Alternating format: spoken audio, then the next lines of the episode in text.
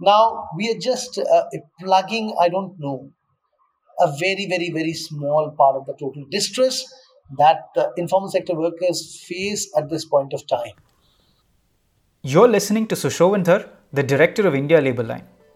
1 800 833 9020 is the number that workers across India can call to receive counseling about any grievances in relation to their work, like unpaid wages or an uncompensated workplace accident.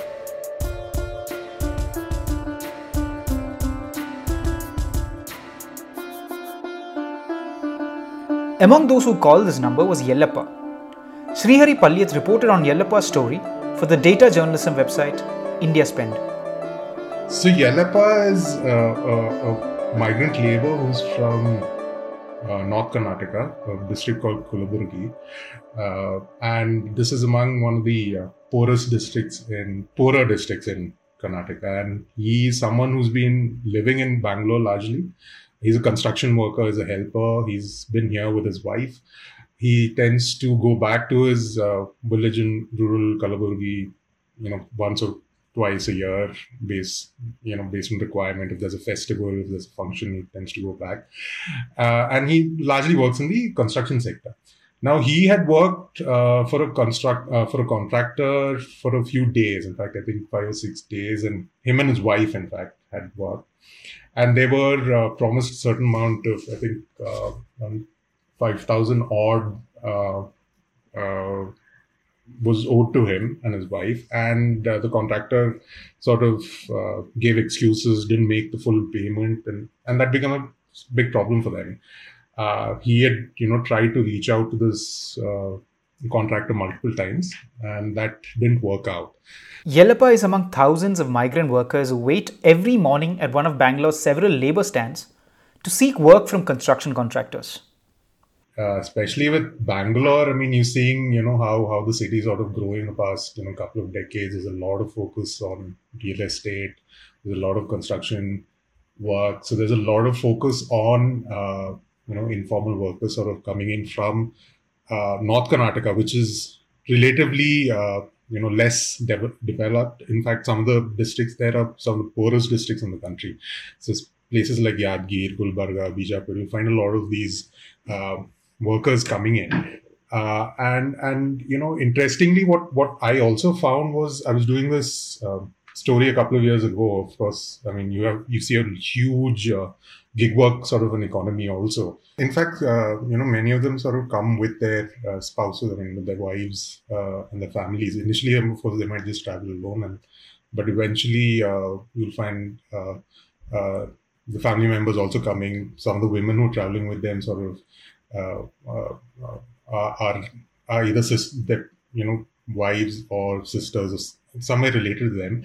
Uh, you would you would find people like helpers, you know, masons. Uh, uh, you know, they might be doing some specific skill work in terms of, let's say, using machinery. So based on that, their you know, the the the payment, the remuneration, income sort of are, are staggered. Uh, some of them, you know, for, for men especially, uh, you'll find people who getting paid from 700 onwards up to around 1000, 1500.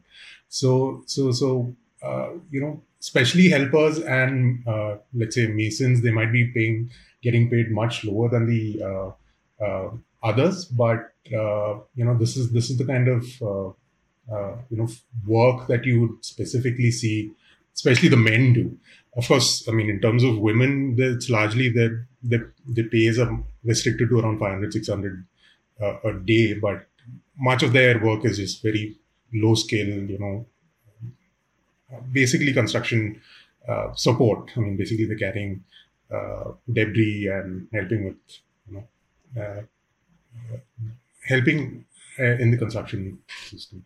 Yellappa's case is not unique. He is one of 56 million people employed in India's construction industry. It is the second largest source of work in India after agriculture. Nearly all of them are part of India's 411 million strong informal workforce.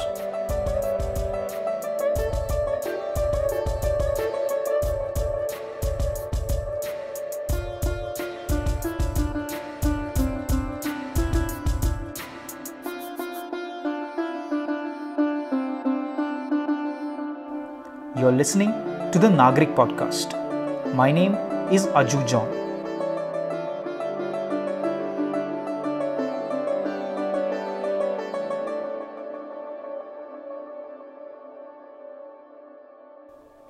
The significant majority of work in India, over 90% of it by most accounts, is informal. Not only do they not benefit from social security schemes such as employee state insurance and the Provident Fund, they are also not protected by the laws that regulate employment. They have no paid leave, for example. And even for that narrow slice of India's workforce to whom these laws apply, access to any mechanisms that can provide them with any redress for their grievances or hold employers accountable is not guaranteed, as Chandan Kumar, the national coordinator of the Working People's Coalition, explains. If you go by the data that only 10% of the workforce have uh, basically access to the so-called grievance redressal system. One factory inspector on 550 or kind of 600 factories uh, will be will be monitored, will be inspected, or will be facilitated. If you use the new labor code language, will be just by the one factory inspector. So technically, you don't have any grievance redressal system at all in India, where will workers will go and report their issues and their grievances. There's no such system. Large number of these workers are migrants, informal workers, workers are employed in the unorganized sector, and that's the whole crux of the issue.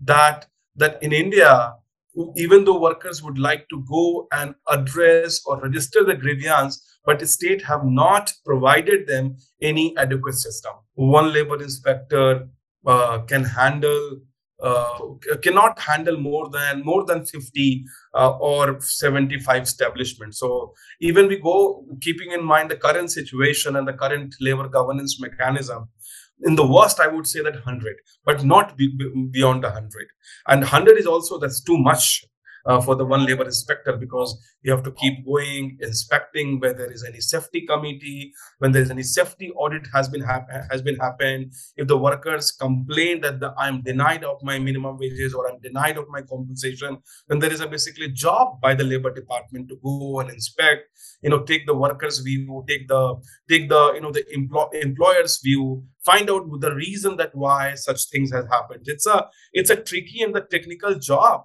I mean come on. I mean you are compensating you have a desire to build a 5 trillion economy which our honorable prime minister always claim and always intend to do so but not on the bloods and sweats of the working class particularly.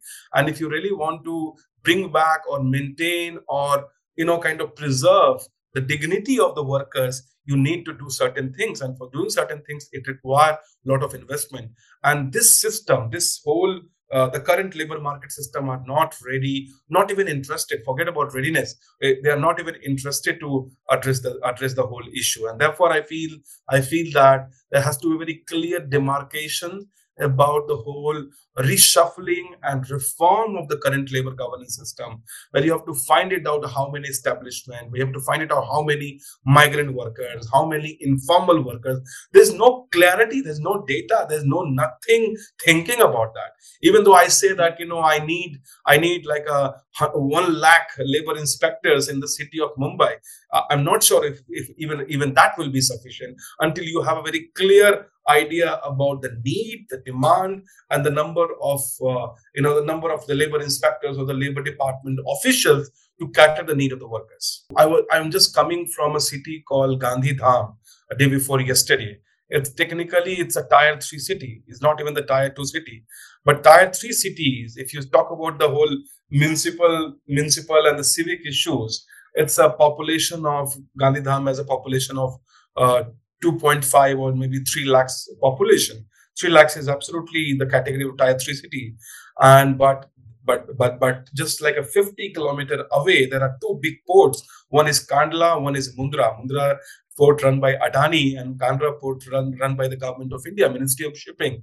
But if you go to that area, that particular the, the port corridor, you will see at least 200,000 workers and those workers are not registered at all. So how will you say that? How will you, how, I, am just giving you one case study and, and I, I, can give you so many case study like this. It's not about tier three city or the tier two city. It is a very, very conventional thinking, Aju. You have to first find out how many industries what are the big industry? You have to go by the go by the industrial line. Like if there is a port then uh, linking with the port how many industry? Like how many manufacturing sector? What kind of construction industry? What kind of you know like the big automobile sector. So i think it's it's it's a very very tricky question. Uh, you can't you can't basically propose any policy solutions by by by by going with this whole conventional thinking of tier 2 tier 1 tier 1 city. You have to go by the you know kind of the new thinking which will be in line with the industrial setup. And then you have an idea that how many workers and once until you don't have the data of how many workers have ha, are coming or have been living around look at the living condition and then you will have clarity that how many factory inspector or what could be the size and the format and structure of labor governance despite progressive laws and long before the role of the state in labor protection diminished on account of neoliberal policies a large labor force of unregulated, informally employed, and unprotected workers survived in India. As Professor Ravi Ahuja writes in his article, A Beveridge Plan for India Social Insurance in the Making of the Formal Sector, which is linked from the description of this episode, I quote, Welfare never became a universal social right or an integral attribute of citizenship in post colonial India. Unquote. Even after independence, the large majority of Indian workers never benefited from the labor legislation of the 20th century because they worked in small scale enterprises that were exempt from any obligations under those laws if you if, if, if you want to be called as a worker if you want to be recognized or or or or your identity has to be proved as a workers there's a certain threshold uh there's a certain threshold uh, you know institutionalized or established in the labor laws. And it is not today.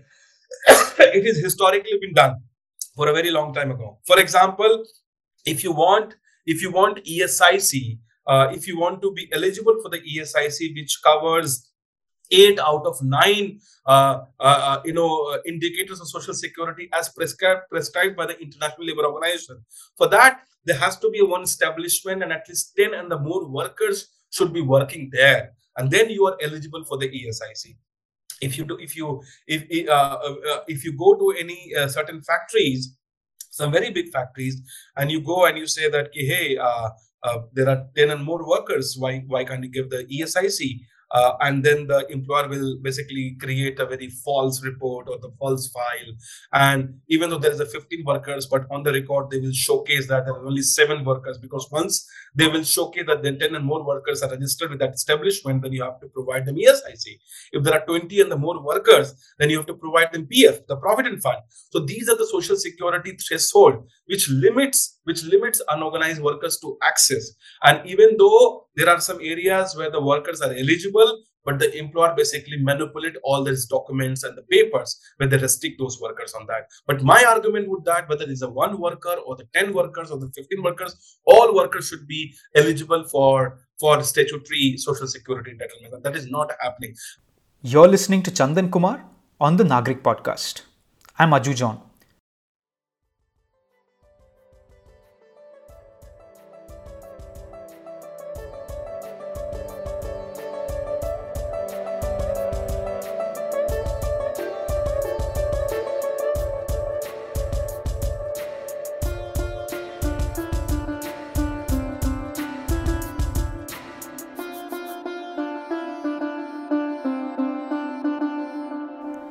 If you liked what you've heard so far, please share this episode with your friends and colleagues.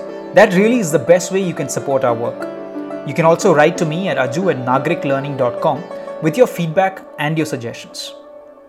On this podcast, we learn together to become better at public life. In previous episodes, we have learned about labor organizing among India's gig and platform workers, about how a waste picker union in Pune organized into a cooperative, about how forest dwelling people have developed grassroots level democratic practices for the governance of forests, about the global campaign that delivered significantly cheaper medicines during the AIDS crisis, and about the struggle to protect Niyamgiri Hills of Orissa from mining. You can listen to these episodes on all major podcast platforms. All you have to do is to search for the Nagrik podcast on Spotify, Apple Podcasts, Stitcher, Podbean, or Google Podcasts.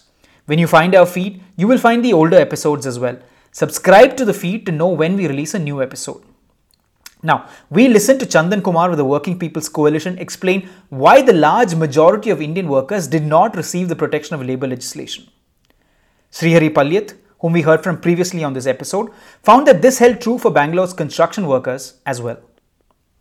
Uh, the best they can sort of do is, you know, collectively go meet someone if that is possible, if there is some kind of a, uh, let's say, uh, many of the workers sort of travel with um, you know their family. There might be a contractor or a mason who's sort of supervising them who's a family member or a friend from the same location. Uh, but it is possible uh, but the problem is that you know with that kind of a system it becomes very difficult for them to sort of you know take them on in terms of you know saying that you know we were promised this much and you haven't given us because they either your relatives or your close friends or you know somebody you know in the village. So that becomes a big challenge. Uh, and and the only other option then is to sort of you know negotiate speak to them you know try your best and hope that you know you sort of retrieve that amount at some point. But uh, there's there's a fair possibility that you know they may not be able to sort of uh you know retrieve that amount and that's when you need systems like this where a third party sort of gets involved uh, and sort of negotiate for you because then uh, there is seriousness involved. I mean, especially from an employer's perspective or a contractor's perspective, uh, in terms of you know them knowing that there is someone else involved and there is there it, this could get uh, slightly tricky for them. You can read Shreehari's journalism and other stories at www.indiaspend.com. India Spend is a public interest, data driven journalism nonprofit. You're listening to the Nagrik podcast.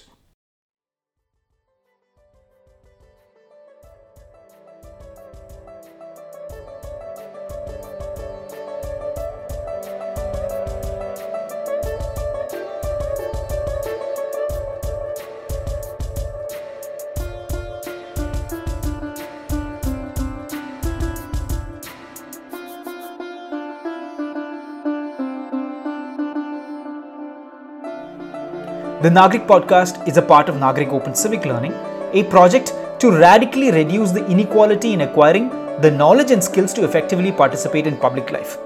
We do this by publishing free and open learning materials. For example, right now on www.nagriklearning.com, that is N A G R I K learning.com, you can learn for free from a course on labor and decent work in supply chains about how workers can organize for better conditions even as the production processes of goods are no longer contained within national boundaries. Earlier in this episode of the Nagrik podcast, you heard from Shreehari Paliath about Yellappa, a migrant worker in Bangalore's construction sector who had been denied wages for work that had been done. Uh, and uh, Hosakareli is where the outreach uh, uh, sort of happens for the India Labour Line. The, the Bangalore uh, Facilitation Center sort of reaches out to this uh, sort of reaches out to this uh, location. And during that process, he got this card and he was, you know, he tried to, he, I mean, he decided to sort of uh, utilize this uh, labor line number, the helpline number. And then through that process, uh, through a, you know, process of counseling, negotiation, is when he sort of was able to retrieve the uh, wage payment. Uh, and, and, and that's when you know, he, he was able to sort of, eh, this entire process sort of took him around three, four months. And it, it's a very small amount, which is around 3, 3,000 or 4,000 rupees that was owed to him. But that is the, uh, you know, length to which contractors tend to go. Yellappa had called 1-800-833-9020, the India Labour Line, which has been operational since July 16th, 2021. Okay, the Indian Labour Line, which was started uh, last year, it's just, it's just one year now. We have completed a year now.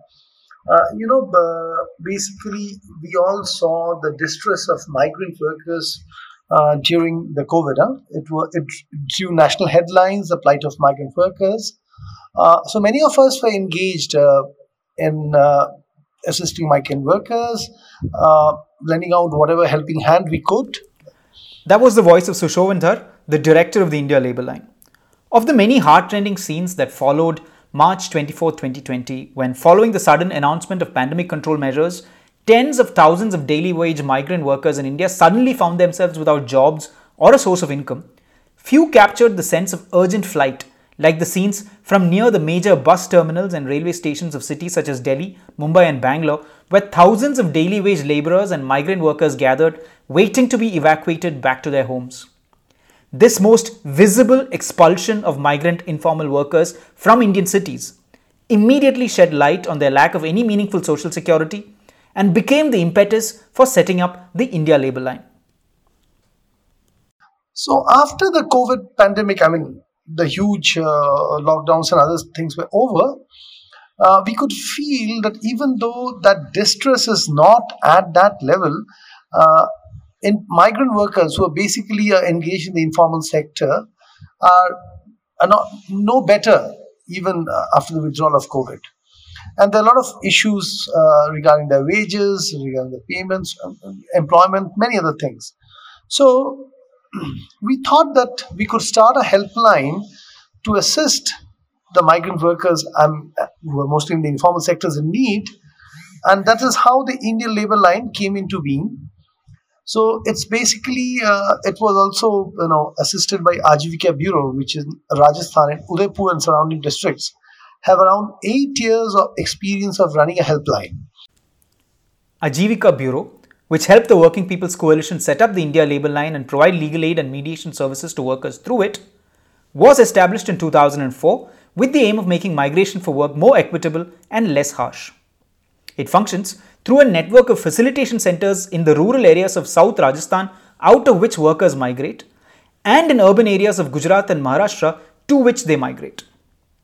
It had set up a labour line for Rajasthan in 2013. We now listen to Santosh Poonia, who leads Aajeevika Bureau's legal aid work. The English translation of Santosh's words is voiced by my friend, the anthropologist Jagat Sohil.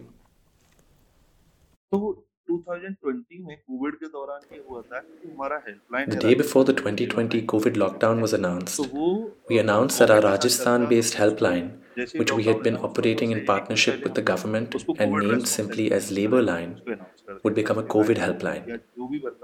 Workers could contact us and we would provide them with the relevant information.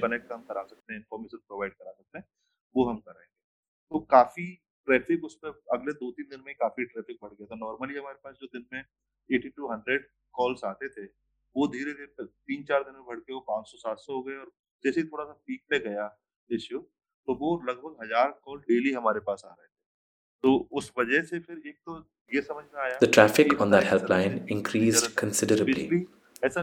Whereas we had been receiving between 80 and 100 calls on average every day, it increased to between 500 and 700 and even touched 1000 calls every day. But अगर आप ऐसा देखें जो micro studies हैं उनके according लगभग 150 से 180 million लगभग 15 से 18 करोड़ लोग ऐसे हैं जो सीजनल सर्कुलर माइग्रेंट वर्कर हैं we realized the necessity for such services, and not only during such crises. Studies show that there may be between 150 and 180 million seasonal migrant workers in India. That number increases if we include the number of interstate migrant workers. There are between 430 and 440 million people working in the informal sector who may benefit from such services but are completely invisible. तो उसी idea से W P से जो working people collagen है जो बहुत सारे civil society trade union Based on this experience in Rajasthan, we understood that this service needs to be made available in other parts of the country as well. To do that, the Working People's Coalition, which is a nationwide network of activists and trade unions, with help from the Azim Premji Foundation, established the India Labour Line in April 2021. तो India labour line का headquarter अभी मुंबई में है जो call centre है जहाँ पे सारे इश्यूज सुने जाते हैं बट उसकी जो रेस्पॉन्स सेंटर है its headquarters are in Mumbai and its response centers are in Bangalore, Hyderabad, Mumbai, Delhi, and Lucknow. From October 2022, it will expand to 11 other cities. और अक्टूबर 2022 से वो और 11 नए शहरों में जाने वाला है जिसमें साउथ और थोड़ा सा ईस्ट का जो पार्ट है वो भी और नॉर्थ को भी थोड़ा सा और कवर करने का प्रयास है when Shreehari Paliath reported on India Labour Line for India Spend, the helpline had until June this year, that is 2022, registered more than 3,600 cases. This did not include calls for information on welfare entitlements. The sum of money in wage disputes amounted to rupees 8 crore. We started with a toll free number and uh, we set up five centers basically in Mumbai, Hyderabad, Bangalore, Delhi, and Lucknow.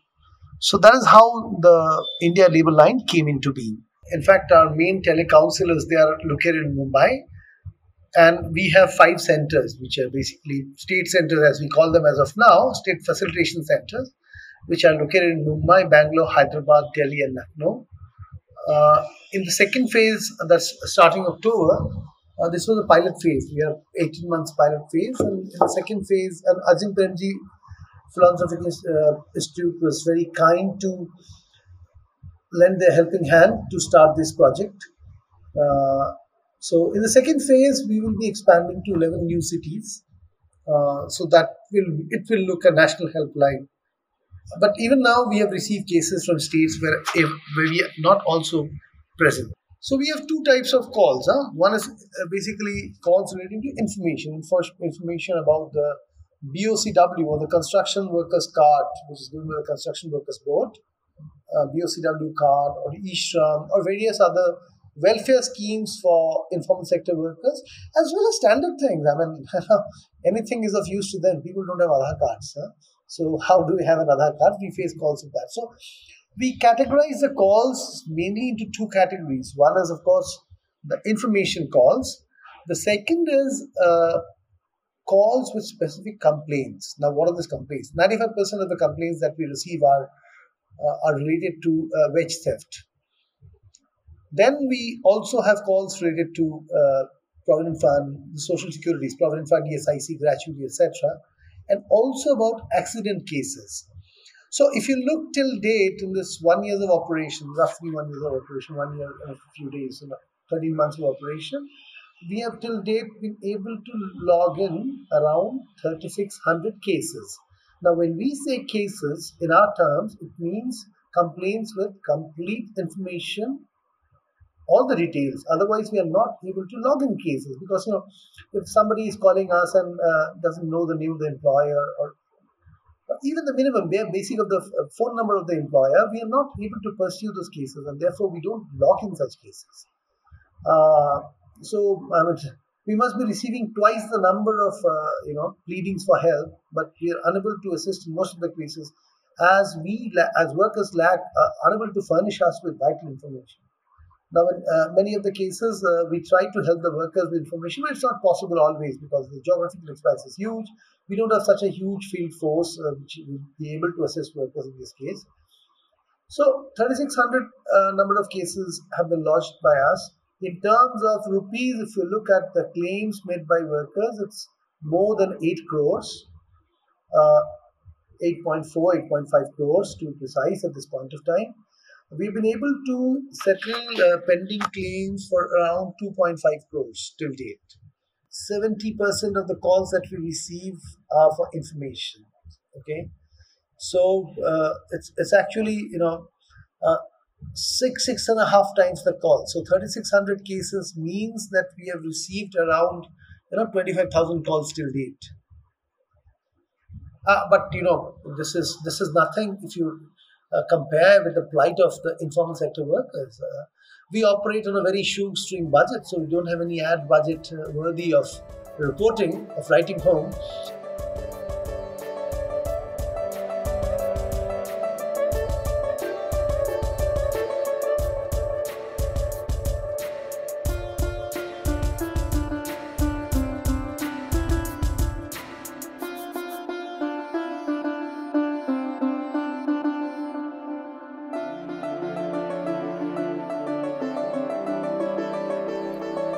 Call center is located in Mumbai and runs from 8 am to 6 pm.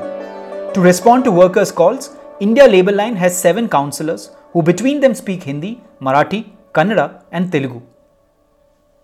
Uh, so whenever uh, there's a call uh, received by us at our helpline, uh, the the team essentially, I mean, the person in charge speaking of the call essentially notes down all the relevant details, which means, uh, you know, name, address, name of the employer, address, telephone number, company, duration of a contract, what money has some has been received, what some is spending, for what reason, what were the last communications, etc. So that's noted down. Uh, we also classify the cases from which industry is coming. Uh, so various other things for our internal classification.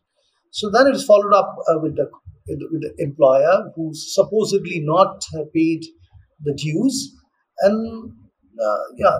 So in many cases we are able to persuade with the employers. In many cases we have to do conference calls uh, with the, uh, both the worker and the employer, and that's how the cases are pursued.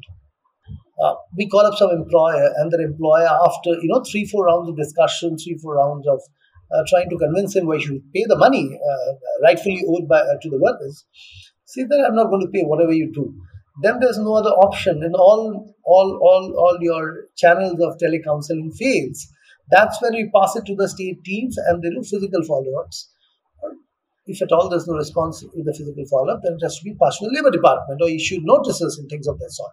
So that's what they do. Uh, basically, the state teams are very we are very small state teams. It's one uh, coordinator and two outreach personnel who look after the whole work. So it's a very very very small team which is uh, doing um, a stupendous job, I would say, because you know it, it's it's a it's, it's a work which involves working in odd hours without any fixed uh, uh, you know timings of work and things of that sort. So it's not typically a 10 to 6 or 10 to 5 office job. People reach labor addas at around 7 o'clock 7.30 which means that they start from their places at 6 6.30 and the evening meetings can continue till 9 9.30 which means people reach home at 10 10.30 that's not to say that people you know toil every day from 6 in the morning till uh, 10, 11 in the night, but then these are the schedules that they you know have to adhere to. The standard is at least we need three calls to settle it, at least three calls, but that pertains to around, I don't know, 10 to 15 percent of the calls at the most. We to follow incessantly six calls, seven calls, eight calls, written correspondences. You know, the employer sometimes says, no, no, no, this fellow was not involved. Then we have to take all documents and then pass it on to write to them, follow them up. So it takes around six, seven calls as, as well, six, seven months as well. Uh, so it, it's a little cumbersome project, and and and uh, knowing that this uh, this not only the employers who try to dodge us, it's also workers are sometimes found missing because these are informal workers who migrate to the city. So they go to their villages where they either don't have a signal or change, they frequently change their phone numbers, etc. So yeah, I mean you can say 10 to 15 percent of the calls. Uh, I mean, uh, the complaints are settled in three calls. Uh, three, yeah, three or less than three, if one is even fortunate enough. Uh, beyond that, uh, six to seven is, I can take it as the average number of calls that one makes to do. So, how did India Labour Line receive those 25,000 calls? To learn about how they gave publicity to the hotline, keep listening to Sushovan Dhar on the Nagrik podcast. See, if you look at the informal sector in the country, the biggest number of are working in the fields, huh? or some sort of a rural proletariat, some rural workers. Now we don't have a reach there, and uh, so we are more at the destinations with urban workers. If you look at the urban workers, the largest chunk of the informal sector in the urban areas, it's it's, it's of course uh, this uh, uh what do you call them, uh, the construction workers. They are the biggest chunk, and therefore we naturally have their case. Secondly, uh, these are workers also who are easy to access because you know the labor the daily wage workers line up every day to find a prospective employment. Uh, is a place where one can enter with the least number of barriers. Uh, this is not the same case in the industries. It's very difficult to break in the industries, open the enter into the industries. Even uh, we face a certain degree of hostility when we camp outside the factories and things of that sort, saying, you know, the workers, the, the owners sending their guards and saying that, you know, you can't do anything within some hundred meters of our gate uh, I think the outreach activity, in my perspective, is a very important step because um, uh, one is publicizing it. Maybe you know use um, some form, maybe internet posters, etc. But if uh, the team can, I mean, which which it has been doing, which if the team can sort of physically interact with the workers themselves, it it sort of uh, builds trust uh, because it's, it's it's a relatively new uh, process for many of the workers and uh, what the India Labour Line sort of does is they go to these labor hubs like you know, and a few of the other areas. They also visit uh, places where uh, workers reside. I think on Sundays, and this this this is sort of a trust building process that's been sort of you know designed into this what I observed was that uh, you know they sort of visit many of these uh, labor hubs early in the morning, you know, before ten o'clock, before uh, workers are sort of go go go uh, and find work for the day. Uh, this sort of helps them um, ensure that you know uh, these cards, pamphlets, you know, are distributed. If there are some conversations, if there is some kind of information dissemination that needs to be done, uh, that can be done. So this physical interaction sort of helps them. Uh, so this word of mouth is how they sort of you know progress. Um, and and uh, if there is if there is any kind of grievance redressal that can be done at that point, they sort of uh, note down the number or they encourage them to give them a call on that helpline number. So uh, once that gets registered in the system in the India Labour Lines system uh, they follow up uh, probably the next day before you know 10 o'clock when the uh, workers are relatively free.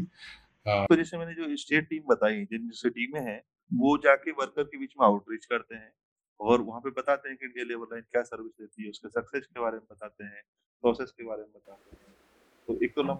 Our state teams perform outreach activities among workers. They talk about the services available through India Labour Line and its successes and the processes. This outreach is done physically at labour nakas, settlements of workers, industrial areas, and so on. They distribute leaflets, conduct different types of campaigns, and hold small meetings with workers.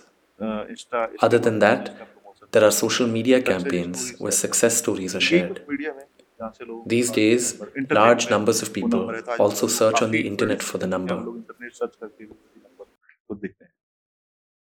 I, I can give you one example where, uh, you know, when we were, I was uh, out with the team, there was this worker who was from Bellary again, uh, you know, northern part of Karnataka. And he uh, had worked uh, for almost I think uh, a week or two for for at somebody's house. Uh, he'd done some you know mason masonry work, and um, this was just before the lockdown in 2020, before the COVID lockdown in 2020, and he wasn't paid the entire amount. There were around 8,000 rupees that was still pending, and this person just refused to sort of you know uh, uh, pay this worker. Uh, unfortunately, he didn't have the number, but he recognized the uh, their address. And when you know during the interaction, uh, when uh, they told him that there is a possibility of retrieving this this this wage amount, he was you know I mean overwhelmed. In fact, he was almost in tears because you know that's how much it meant in terms of you know retrieving that uh, uh, the pending wages, which are around eight thousand rupees. Uh, and and I think uh, in that sense, uh, it sort of helps. You know, many of the other workers had also said that you know some of their friends had benefited from this process, so they were also encouraging and motivating other friends and relatives to sort of use the helpline. We often hear it said about organizations that they become what they measure. So, what does India Labour Line measure? I asked Aajeevika Bureau Santosh Poonia. चीजें हैं success को major करने के लिए एक तो हम outreach है कि हम कितने बड़े ग्रुप तक पहुंच पाए We measure success in a few different ways.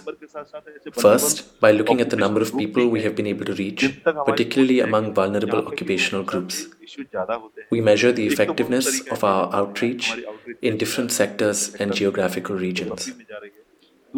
After that, we look at the caseload. how many calls do we receive seeking information and seeking help with the issues that they are facing? The third is the success rate. Of the issues that come to us, how many are we able to resolve and in how much time? This gives us an idea of the extent to which people benefit from this service.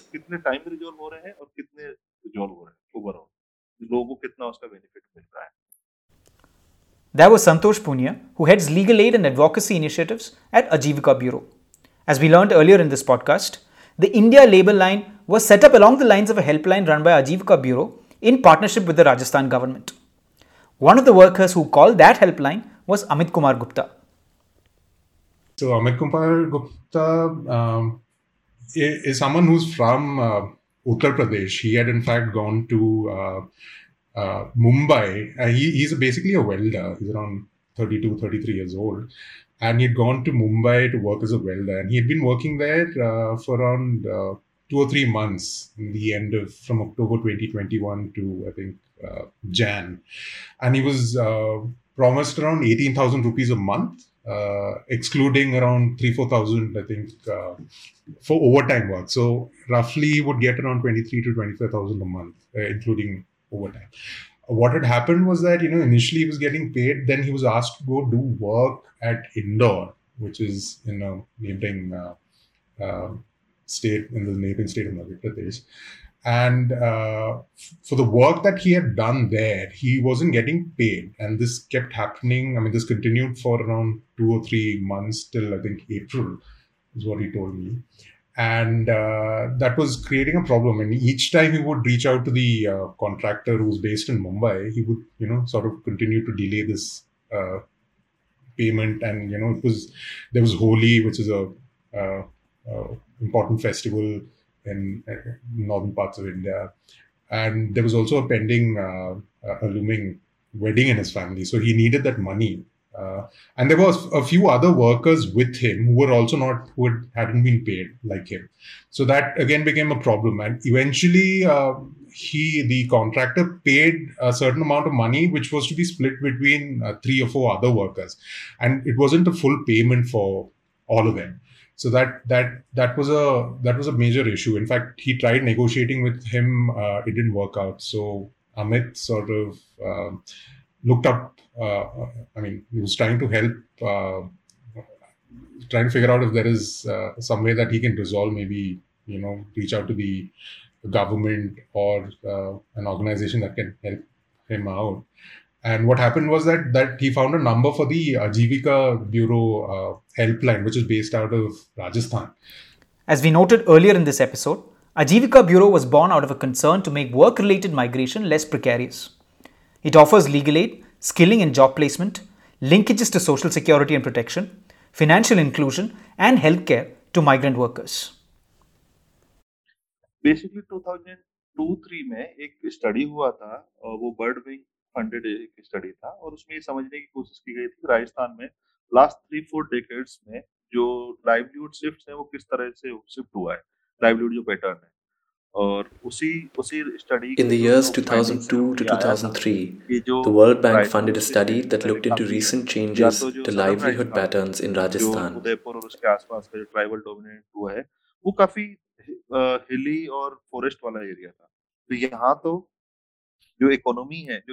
In southern Rajasthan, including Udaipur and its surrounding tribal dominated hilly and forested areas, livelihoods depended on local forest products and some farming.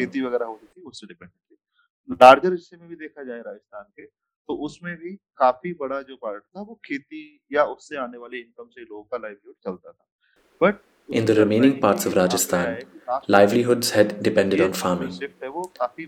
The study found that during the preceding two decades, people were migrating in large numbers to enter the market for wage labor in informal work. वो धीरे धीरे shrink होती जा रही है और लोग veg based economy में जा रहे हैं माइग्रेट कर रहे हैं और एक एक तरह के इनफॉर्मल जो, जो लेबर मार्केट है उसमें ज़्यादा जा रहे हैं सदर्न राजस्थान में ये था कि जहाँ पे कोई local opportunity From southern Rajasthan, people were migrating to neighboring areas in Gujarat and Maharashtra. और महाराष्ट्र है तो बड़ी संख्या में लोग वहाँ पे काम करने के लिए जा रहे थे। तो माइग्रेशन एक एक तरह का इमरजिंग सा पैटर्न तो तो तो था neither the government nor the civil society had a response to the issue ना सरकार का कोई ध्यान था ना सिविल सोसाइटी कोई रिस्पांस था। और जो लोग बाहर जा रहे थे उनको काफ़ी प्रॉब्लम हो रही थी। ऐसा नहीं वो सिर्फ़ काम की तलाश में बाहर गए तो उनको ये Rajiv Khandelwal and Krishnavatar Sharma who had been working on livelihood issues for a long time were अच्छा, involved in this study. They formed Ajivika Bureau in 2005 to respond to this issue. अलग अलग issues पे काम करते रहे हैं। तो उन्होंने उनको ये आइडिया आया फिर टू में अजीब का these workers made a big contribution to the economy but were invisible and could not count on any response to the problems they were facing और बड़ी वर्कफोर्स है जिसका ना तो विजिबिलिटी है ना किसी का ध्यान है और लोगों के साथ बहुत दिक्कतें जो होती हैं जिनको कोई रिस्पॉन्ड नहीं करता है। तो इसी इसी सोच से आजीव विरोध दो में शुरुआत हुई थी। 2005 में जो दो बड़ी चीज़ थी जिन जिन चीजों पे काम शुरू किया था Ajivika Bureau's work began with two issues. The first was that people who migrated out of rural areas lacked a valid proof of identity. In the cities, they would often be subject to harassment by the police on their way back from work at night. Without such proof, they also had difficulties accessing public services. ये सब आसान नहीं होता था। तो एक तो identity card जिसपे लोकल अथॉरिटी स्पेशली जैसे रूरल एरिया से जा रहे हैं लोग a local government official of the area from where they were migrating then issued cards that not only served as proof of the workers identity but also contained information about the type of work they were skilled for और दूसरा ये था कि another issue was that people who dropped out of school to migrate to enter the labor market were working in low skilled and hazardous jobs that provided few opportunities for upward mobility.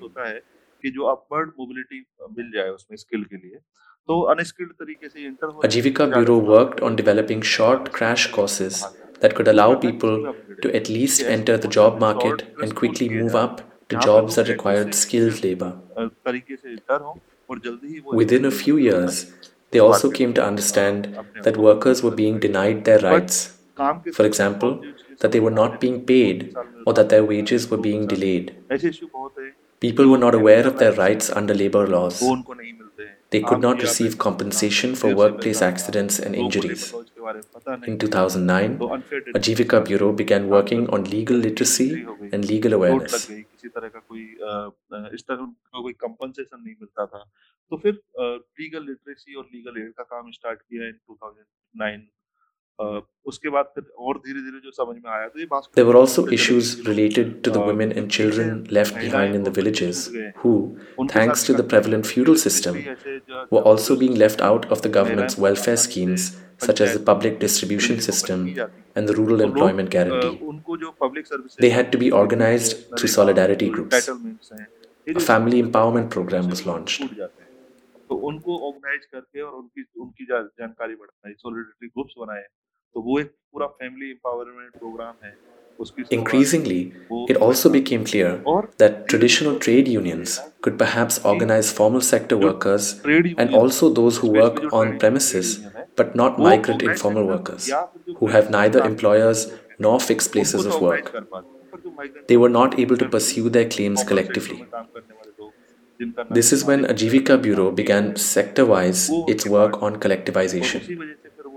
These are the various areas in which Aajeevika Bureau now provides services and also advocates on policy. जो आजीव का bureau काफी अलग अलग service के through भी करती है और इन्हीं मुद्दों पे पॉलिसी एडवोकेसी भी करती है We now return to Shreehari Paliath and the story of Amit Kumar Gupta, the welder from Mumbai who had called Aajeevika Bureau's helpline after he was not paid for the work he completed in Indore. I mean, the telecounselor picked up and they made, he, he sort of shared uh, the basic issues, the grievance, and uh, the telecounselor then sort of, as a next step forward, uh, spoke to the uh, contractor in Mumbai and they had to go through a couple of calls and then this got sorted.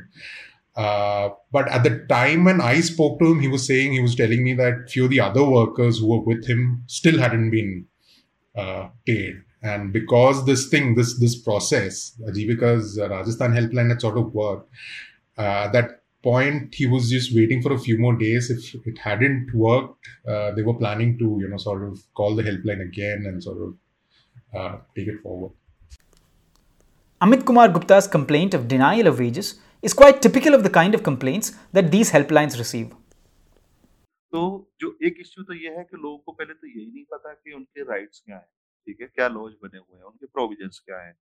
तो पहले तो ये realise कराना through awareness and literacy कि आपके लिए क्या I head the legal services department of Ajeevika bureau और Workers were नहीं not उसके aware बारे of में their समझ rights में आता or है the कि provisions of law. जो प्रैक्टिस हो रही है So, on the one वो hand, we illegal try to है make या them कोई चीटिंग aware के about साथ these है rights and जिसको legal जिसको provisions कि वो through legal literacy remedy programs. भी अवेलेबल है और उसको क्लेम कर सकते हैं तो हमारा काफी जो बड़ा काम होता है वो through campaign through small meetings through Only with such awareness can workers realize that what is happening to them is illegal leaflet and that there are वगैरह remedies that they can तो claim. उनके through हम workers तक A lot of this work happens through campaigns, site visits, small meetings, and leaflets.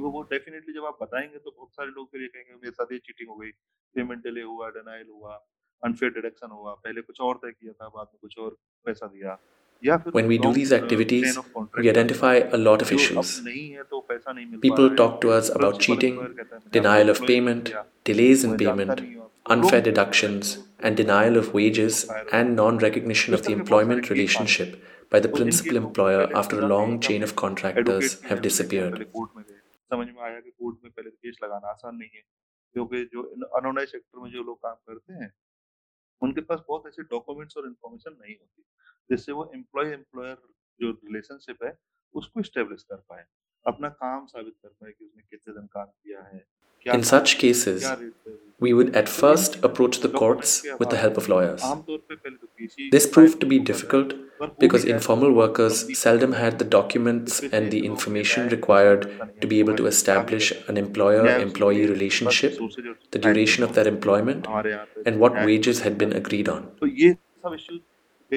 तो ये सब issue गई हमने Even in the few पहले ये cases प्रयास तो where किया we था were कि able to ये file प्रयास किया cases, कि we जहाँ पे realized that the process power took equation so नहीं long होता है, that we felt तो it was यहाँ पे बहुत correct ज़्यादा that justice in India was legal rights available हैं, only legal to those remedy है। with both पर आप resources कोर्ट and से time. बाहर भी और क्या तरीके हो सकते हैं जिनको आसान तरीके से इसको उनको उनको जो जस्टिस है उनको रियलाइज करा सके तो हमारी जो टीम है उसकी कैपेसिटी फिर हमने मीडिएशन और कंसिलेशन में बढ़ाई वो दोनों पार्टीज के बीच में बैठ के इस चीज को समझे कि क्या डिस्प्यूट का कारण क्या है और उसमें एक सही तरीका क्या है We then उसको explored tackle करने का। avenues for justice तो हमारा outside the courts. ये काफी प्रैक्टिस बढ़ा तो हम अभी जैसे हम For that, total case we जैसे improved the और capacities of our team to conduct mediation and conciliation, to mediation that is, for both parties to come together to identify the source of the dispute and figure out ways to settle it. 10% case ऐसे होते हैं जो system Today, में 85% of all cases we resolve are या resolved फिर through कोई, mediation.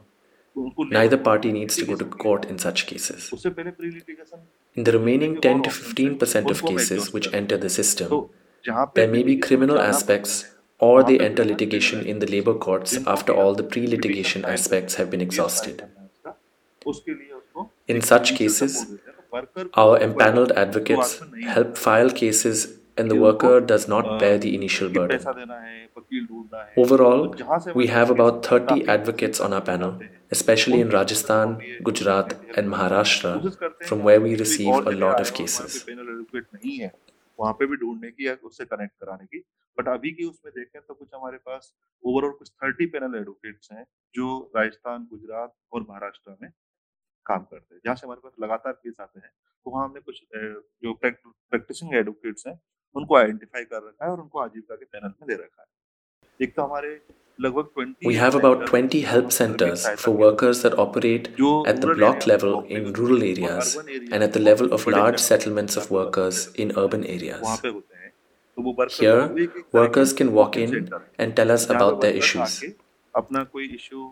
आके अपना कोई इश्यू बता These सकता are है also और the हमारी same टीम साथ teams साथ, that a, perform outreach outreach करती है। among workers. तो आउटरीच एक्टिविटीज में भी कई After बार we पता saw चल a जाता good है। response to उससे- these help उससे, centers, अ, we पीछे set up identify होते in हैं। 2012 अपने a center helpline for workers इसी in चीज़ का Rajasthan. देखते हुए कि इसका response This was क्या है, useful for us in areas we did not एक have a helpline physical की presence.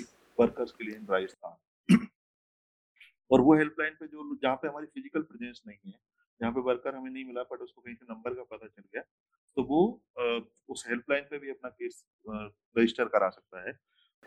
from 2015, Aajeevika Bureau has been operating this helpline along with the government of Rajasthan. It is now an official grievance redressal system for unorganized sector workers. These are the different ways in which cases now come to us. In those state centers where there is a heavy caseload, we regularly organize legal clinics, sometimes even more than once a month.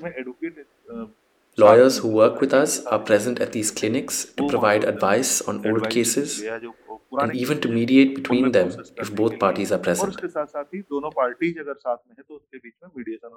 Case resolve करने में वो help करते हैं तो हमारे पास हर महीने लगभग अभी के उसमें मैं देखूं तो 250 टू 300 केस हर महीने हमारे पास आते हैं ओवरऑल अगर वो जो जर्नी है उसमें अगर मैं बताता हूँ जिसमें जो केस आते हैं उनमें से ऐसा नहीं उसी महीने के बट जो पुराने केस चलते हैं About 250 to 300 cases come to us every month. Mostly through mediation और consolation Each month, about 200 cases are resolved, mainly through mediation and conciliation, and workers receive about 45 lakh rupees in compensation or back wages.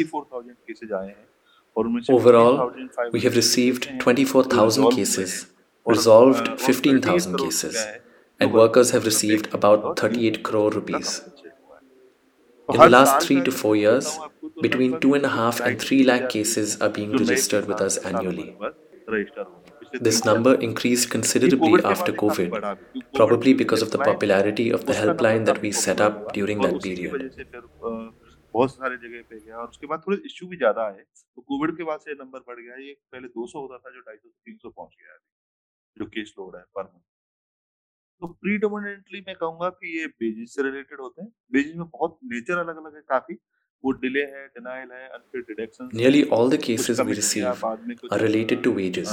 और कम पैसा rate देना ठीक है तो इस तरह के काफ़ी fraud cheque Wages may be denied or delayed. जो बाउंस हो जाएगा तो There may be unaccounted deductions or payments through fraudulent channels or attempted through checks that bounce. The remaining cases, though proportionally fewer, are significant. They may be related to bonded labor, child labor, and uncompensated workplace accidents.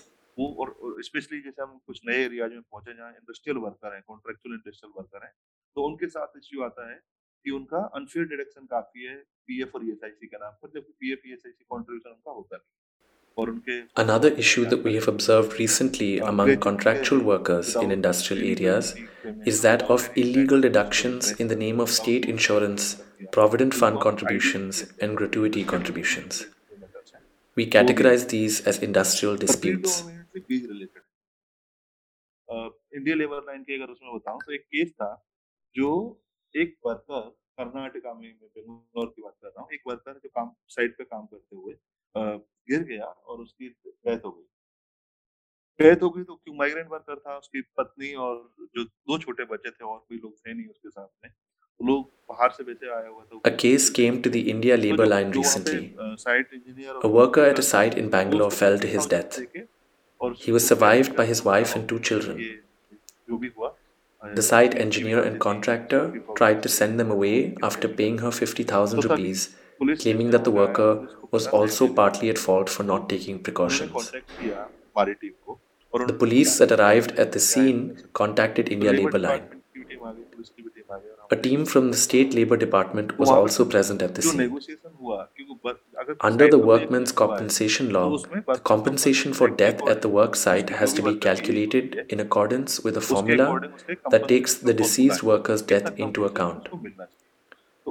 Following उस negotiations person at को the 12 site, lakh रुपए we managed to secure about 12 lakh rupees of compensation from the employer and 2.5 lakh तो ऐसे rupees काफी compensation बहुत from the सारे labor cases department. Case हैं अभी जैसे मैं अभी का बताऊं आपको रिसेंटली तीन वीक पहले ही मतलब अ, यही अभी राजस्थान गए पाली करके एक डिस्ट्रिक्ट है जो अंबुजा सीमेंट में कुछ 72 वर्कर्स का एक ग्रुप था काम कर रहे थे उनको उन्होंने केस जो फाइल किया वो 27 जुलाई को किया था तो उनको Recently, एक और जून in को Pali वर्कर्स district of का Rajasthan, था और जुलाई को 72 almost workers of Ambuja Cements जैसे ही complained of उन्होंने non-payment मैनेजमेंट से of बात की, salaries for May manager and के June. पास जाके शिकायत की कि हमें दो महीने से पैसा नहीं मिला When है, they went to तीसरा महीना complain भी to the आने वाला है, management, पेमेंट नहीं मिला, the काम managers नहीं मिला। evicted तो them हमने from the वो premises सारे and 72 locked them workers out. को गेट से बाहर निकाला For three days, और they now waited worker outside the तो gates तीन दिन but ये लोग received बैठे no रहे help. उसके गेट पे पर They eventually called the labor line and our people spoke to the management and informed them about the legal provisions they would have to comply with, and that if they did not comply, we would accelerate the complaint with the local administration and with the labor department.